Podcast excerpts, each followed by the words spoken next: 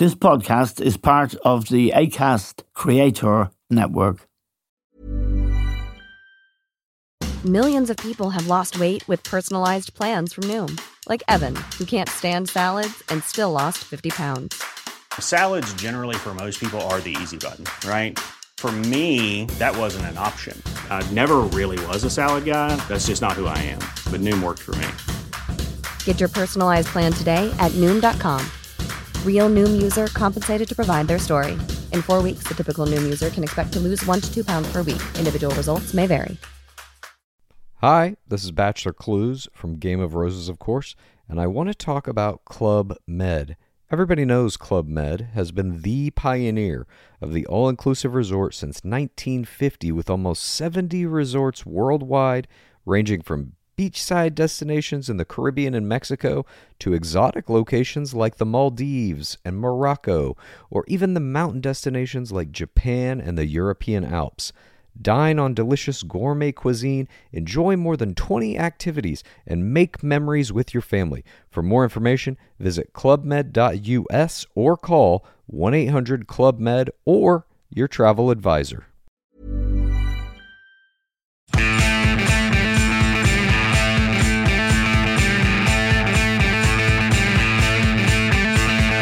Hello and welcome to The Stand with Eamon Dunphy. Now, people in the United States this week had a shocking experience. There was evidence on television of a really tragic event the murder of a young man, 29 year old black man called Tyre Nichols. He was murdered by five policemen, black, all of them, and it was recorded on their body cameras. It was long and brutal, and it would remind people perhaps of other incidents like this. Rodney King, many years ago, who didn't die but was a very famous case of an innocent man being beaten. George Floyd, of course, died again, victim of a policeman who really smothered him to death.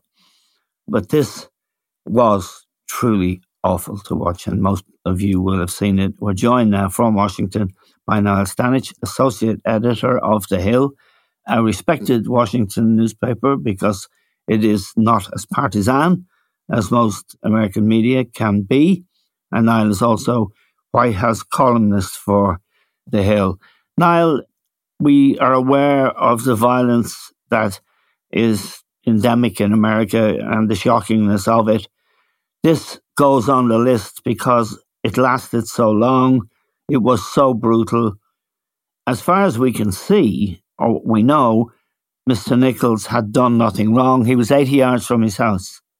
Yeah, I mean, it's a really, it's, it's a horrendous case. I mean, anyone who has seen the film uh, obtained from body cameras and from other uh, surveillance camera angles will see for themselves just how uh, horrifying this was. No conceivable justification at all. It is still not known why exactly Tyre Nichols was even stopped. Now, it was a traffic stop of some kind, but the uh, fundamental cause of it remains unknown despite all of the attention um, on this case.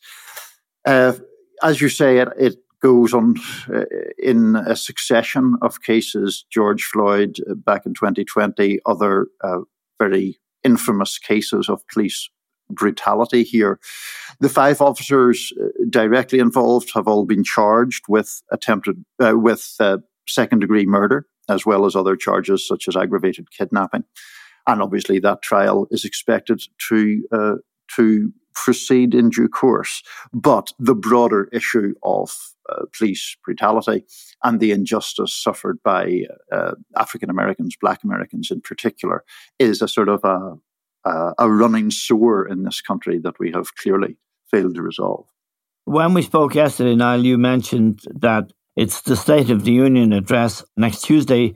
It's a big set piece political occasion in which the president outlines the State of the Union in his opinion. And I understand he has invited mm. the late Mr. Nichols' parents to attend. That's right. He has done. Um, Tyre Nichols' mother and stepfather will be there. it is expected that uh, President Biden will certainly renew his calls for some form of policing reform. There was, for example, legislation named after George Floyd, which Democrats made a run at passing without success. Uh, among other things that would make it easier to prosecute police officers. It would create a, a national database of officers previously charged with uh, misconduct um, mandate the wearing of body cameras on a number of other uh, points. But I think, you know, even aside from all of that, just the um, visceral force yes. of Tyre Nichols' parents being there, anyone who's in the chamber that night will be um, in the presence of, of uh, two people who every day for the rest of their lives will, will think about um, the loss that they have suffered in the most horrific circumstances yes. at the hands of people who are supposed to be there to protect the community. Yes, the incident and the murder took place in Memphis, Tennessee. Just to widen the lens a bit, Niall, Joe Biden makes his State of the Union address against a curious sort of backdrop. For example, is he going to run in 2024? A new figure entered that, particular race this week. Nikki Haley, former US ambassador to the UN when Trump was president.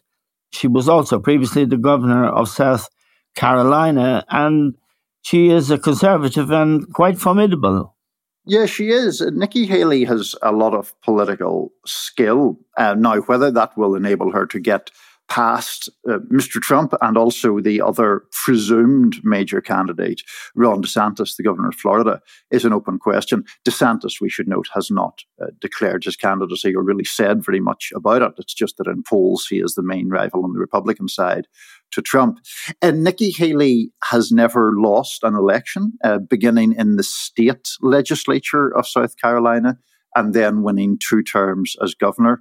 And I suppose one of the major points to uh, make, Eamon, is that although she is, you know, fairly uh, traditionally conservative herself, she does at least appear to offer a more um, expansive appeal for the Republican Party, not least because she's a woman and she is the daughter of immigrants from India. And that clearly just in itself uh, presents a different uh, offer or appeal to voters than uh, the rather um, nativist prune, uh, Mr. Trump. Yes, and you mentioned to us last week, Niall, that Trump was going on a rally in South Carolina, I think, and also in New Hampshire, which, of course, is the first state to vote in presidential elections. Hardly, I would have thought, Trump's kind of place, but who knows? Hmm. How did his trip go? Well, it went in a mixed way, and it's interesting that you bring out those two contrasts between South Carolina and New Hampshire. In South Carolina, it was an actual specific Trump event. He was at the State House in the state capital, uh, showing off the fact that he had support from the sitting governor of South Carolina, a man called Henry McMaster, and our old friend Lindsey Graham, who we have mentioned ah, before, uh, yes. a rather curious uh, figure, but a senator from South Carolina who has uh, veered all over the shop, really, when it comes to Trump, but in recent years has been a rather uh, oleaginous supporter of his. Now, Trump was, I think, uh, I mean, that, that event seemed to go fine, even though it wasn't the sort of mass rally that we have previously seen from Trump. It nonetheless showcased the degree of support that he has in South Carolina. And that was a state that he won importantly in the primary process back in 2016. In New Hampshire, Trump was attending a, a Republican Party event, a Republican Party meeting. And the response there seems to be a lot more um, muted and less fervent support for him. New Hampshire, uh, I mean, not to state the obvious, but but way up in, in New England in the northeastern region of the United States, a, a region that tends to, broadly speaking, have less of the appetite for the sort of red meat and evangelical kind of uh, republicanism from which Mr. Trump has drawn, you know, significant support. Uh, in New Hampshire, in particular, very sort of independent, uh, mavericky kind of state, uh, where, for example, the late John McCain had done well uh, in uh, before Trump was ever on the scene. So yes. the New Hampshire one was a, I think, got a cooler reception for Trump, but having said all of that, he is still, even in his somewhat diminished uh, stature, the, the front runner, I think, for the Republican nomination. Now, the State of the Union address is a set piece. It would have, would it now, a large television audience? Mm. It's held in the House of Congress. Mm. It will be packed to the rafters. It always is. I don't know how significant it is. Mm. I'd be interested in your view of that, but certainly a lot of people will be viewing it, will they? Yeah, absolutely. It does get a very big TV audience, even now as TV audiences have become more uh, separated out and siloed. It's one of the really big events, one of the big set pieces in the American political calendar. And its advantage is that it enables a president to set out their agenda in a very direct way. It gets a lot of media coverage, but it also gets, as I say, a big audience in real time. The complicating factor for Biden this year is obviously that Republicans are now in control of the House of Representatives, though not the Senate. Uh, even Republicans holding one chamber of Congress greatly disrupts or undermines really Biden's chances of getting significant legislation passed. So I think there is an expectation that he will talk quite a lot about the things that he has already done. Yes. And he will make, of course, some calls for things in the future, but uh, the the chance of real achievements being pushed through Congress by Biden in the now less than two years between now and the next presidential election are very limited by virtue of that Republican House majority. Yes, and I mean one of the great questions in the United States politically at the moment is whether or not Joe Biden will run in 2024. If I've got it right, we believe a decision on that may be imminent. Mm-hmm. But when he does reflect on what he believes he's achieved, there are a number of things that can be said about that. One is that in terms of galvanizing NATO and indeed Europe, the European Union, and in terms of his support for Ukraine and resistance to Putin and his war mongering, Biden has been effective, has he? Is he perceived as being? I think he's been, but mm-hmm. is that is that is that the general perception? I think it is. I mean, there are polls here that break out public approval of Biden's performances issue by issue. And the response to the Russian invasion of Ukraine is one of the topics on which he performs most strongly. There are a lot of topics that he performs really quite badly on, particularly the economy. So I think that there is a widespread perception that he has uh, driven a fairly steady course on Ukraine and that the achievement of maintaining um, Western unity, Western solidarity yes. against Russia is significant. Now, there, that's a separate question from would people vote for that or vote on that topic yes. in, in two years' time? I'm much more skeptical about that. And of course, in the interim, there's the question of whether the uh, pace and scale of aid to Ukraine will or can continue at its current level. Because although the US has spent uh, an awful lot of money, it's, I think, somewhere in the region of $100 billion in total aid to Ukraine from the start of the war, there are a number of Republicans on the Trumpian um, America First uh, wing of that party who are reluctant, to say the least, to keep aiding Ukraine to that extent. And that could be a real schism and a real problem in the months to come. Yes, because America is about to, or maybe has, hit what's called the debt ceiling. Mm. And therefore, if they want to continue, if, if the president wants to continue, and indeed the Senate and the House of Representatives, they have to make a decision. The debt ceiling has to be raised. And this brings our old friend Kevin McCarthy hmm. very much into play. Mm. My Kevin, as Donald called him, although I'm not sure what the relationship is like. Still nobody in Ireland claiming to know him at all, which is a first. It's a, it's extraordinary. no, no Kevin, no Kevin McCarthy Plaza. The way there's that Barack Obama Plaza. No, no, Even, Barack relatives in Offaly, but Kevin's Yeah. people are keeping their head down. But I know that he and Joe Biden had a long conversation this week because I saw Kevin afterwards. And he's a pivotal player, isn't he, in this debt ceiling business because the House of Representatives and the Senate have roles in this, and they're, they're very important roles, aren't they? Oh, they are absolutely. I mean, they have the capacity to kibosh the whole thing.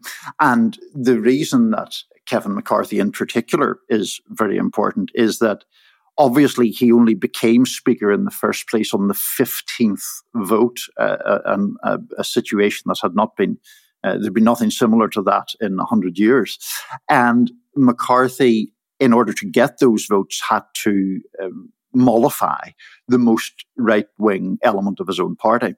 The consequence of that when it comes to the debt ceiling is those uh, hard right wingers are demanding spending cuts in return for raising the debt ceiling.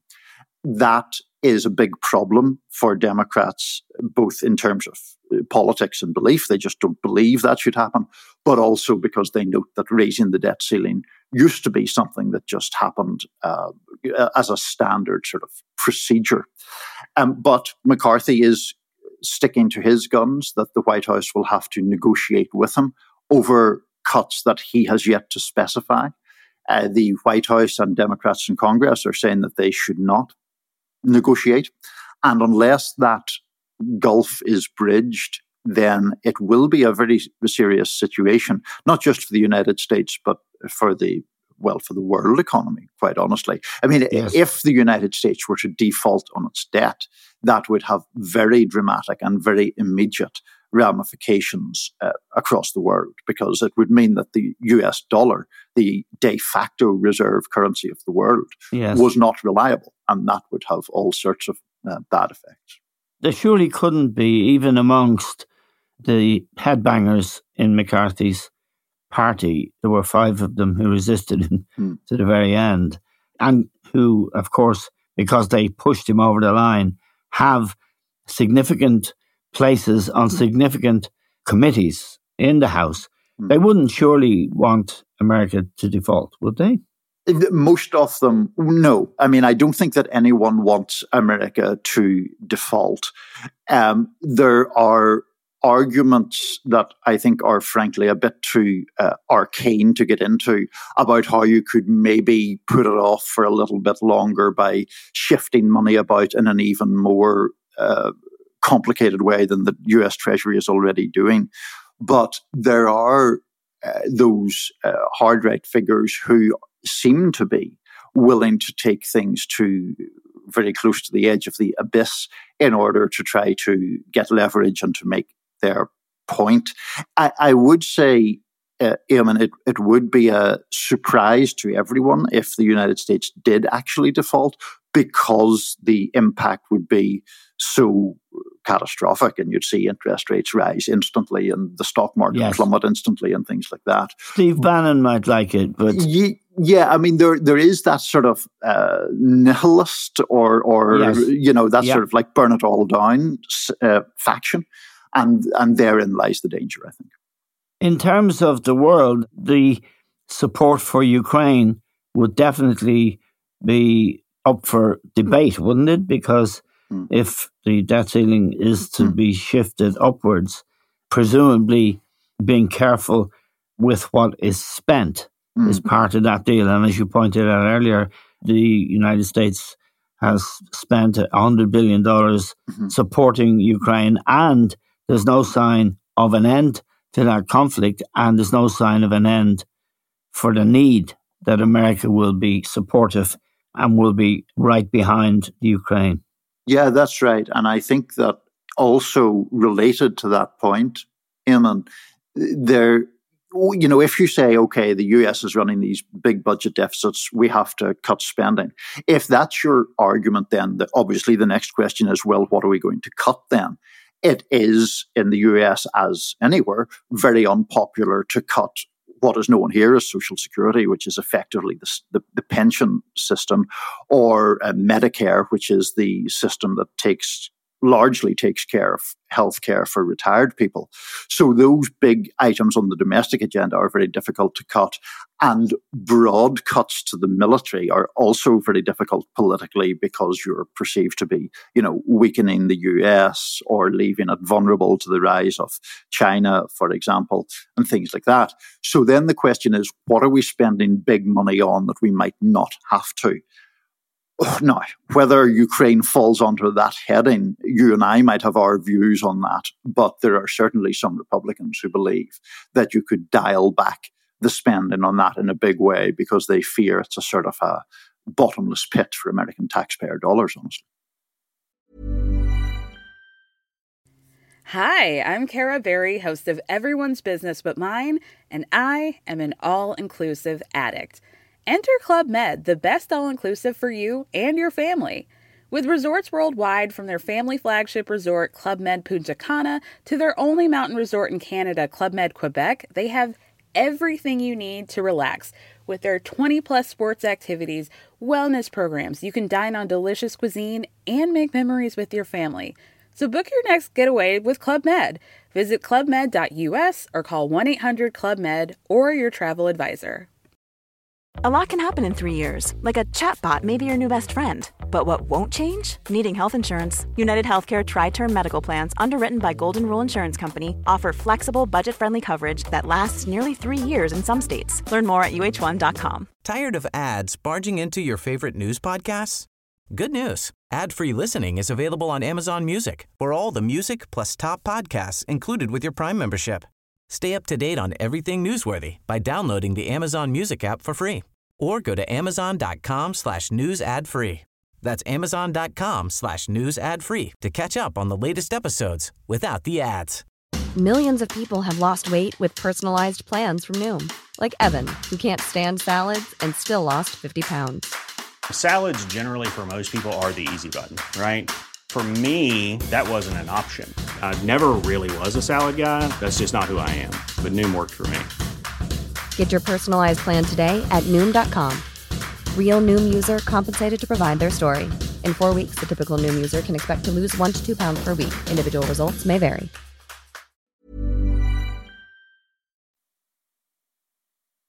Now, I referred earlier to the question that most political anoraks are asking, and many Democrats, which is whether Joe Biden will run in 2024 for a second term.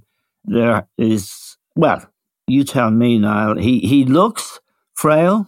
Hmm. Occasionally he stumbles over a word or two. There seems a cognitive, if you like, dissonance there. However, he has been on the big questions, very, very staunch, Ukraine being the most obvious of them, but also the, his ability to reach out to NATO, other NATO countries, to the European Union, everywhere, really. He has, to my eye, been an effective and good president in difficult times. Is that a naive view? I don't think it's a naive view, and I think I would add to it that he has actually passed you know significant domestic measures as well. We don't need to run through them in great detail. Nobody has, I know. Yes. Yeah, I mean infrastructure spending, for example, where American you know roads and bridges are in a state of quite shocking disrepair at times, or a, a later thing that was called the Inflation Reduction Act, but in fact was a massive bill uh, for spending on, on many, many different areas and was a significant legislative achievement. So, on the one hand, he does have these achievements, and I, I would add, as you say, Ukraine to those, or the, the response yes. and the support of Ukraine. But he is now 80 years old. Um, he, if he were to run and were to be inaugurated, he would be 82 at the time of his next inauguration and would be 86 at the time he left office at the end of a second term that gives a lot of people pause, given that, frankly, he does not. Well, he looks like an 80 year old man and, and, and acts like an 80 year old man. You know, he sometimes does seem to meander a bit off his point. He is certainly physically slower and stiffer than he was even a small number of years ago. And so that gives, I think, a lot of Democrats uh, food for thought. just to round that off, I mean, I think it also particularly disconcerts Democrats when they think of Biden facing any other Republican candidate than Trump. Ron yes. DeSantis, for example, who we mentioned earlier, is in his 40s. Uh, much, I mean, DeSantis is an extremely controversial figure, but a, a, comparatively youthful, very vigorous figure, whether you love him or hate him. That yes. that visual contrast at things like presidential debates, I think that uh, discomforts quite a few Democrats quite a bit. And I suppose just an additional question on that, or factor. There's no obvious Democrat, as you told us. Well, you've told us often. And I think you mentioned it last week. Mm-hmm. The alternatives to Biden in the Democratic Party are very difficult to find. Yes, they're, and they're not very inspiring. I mean, under normal circumstances, if you had an older president and a much younger vice president, as you have now, that vice president would be seen as the heir apparent. But uh, Kamala Harris has not really been seen as a terribly effective uh, performer in that role. Her poll ratings are roughly the same as Biden's, uh, in other words, mediocre. And if you look beyond her, then it's not really clear who uh, a potential Democratic nominee would be. Some people talk about Pete Buttigieg, currently the Secretary of Transportation. Um, I, I, don't know that he's quite as inspiring as his fans make him had, out to be. A, a, charisma bypass, didn't he? Yeah, I mean, he's he's just not. Uh, I don't know. Uh, to me, he's a rather vacuous figure, honestly. Yeah. But maybe other people see him see him differently.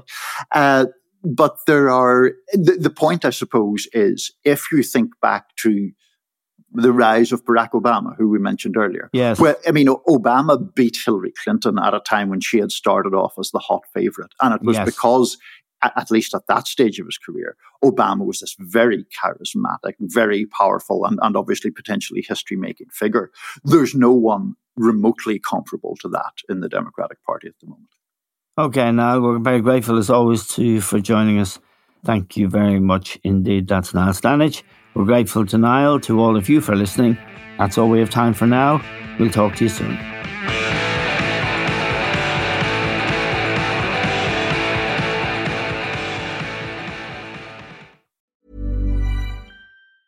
Hi, I'm Doree Shafrir. And I'm Kate Spencer. And we are the hosts of Forever 35. And today, we're talking about Club Med, the best all inclusive getaway for families. Today, Club Med has nearly 70 resorts worldwide, from beachside resorts in the Caribbean and Mexico to magical locations in the Maldives and Morocco to ski resorts in the mountains from Canada to the Alps. Between their all inclusive family programming, wellness offerings, land and water sports, and their French heritage inspired food and drink offerings, Club Med is the best way to elevate your family getaway, no matter which location you're at. To learn more, visit clubmed.us. Tired of ads barging into your favorite news podcasts? Good news. Ad-free listening is available on Amazon Music for all the music plus top podcasts included with your Prime membership. Stay up to date on everything newsworthy by downloading the Amazon Music app for free or go to amazon.com slash news ad free. That's amazon.com slash news ad free to catch up on the latest episodes without the ads.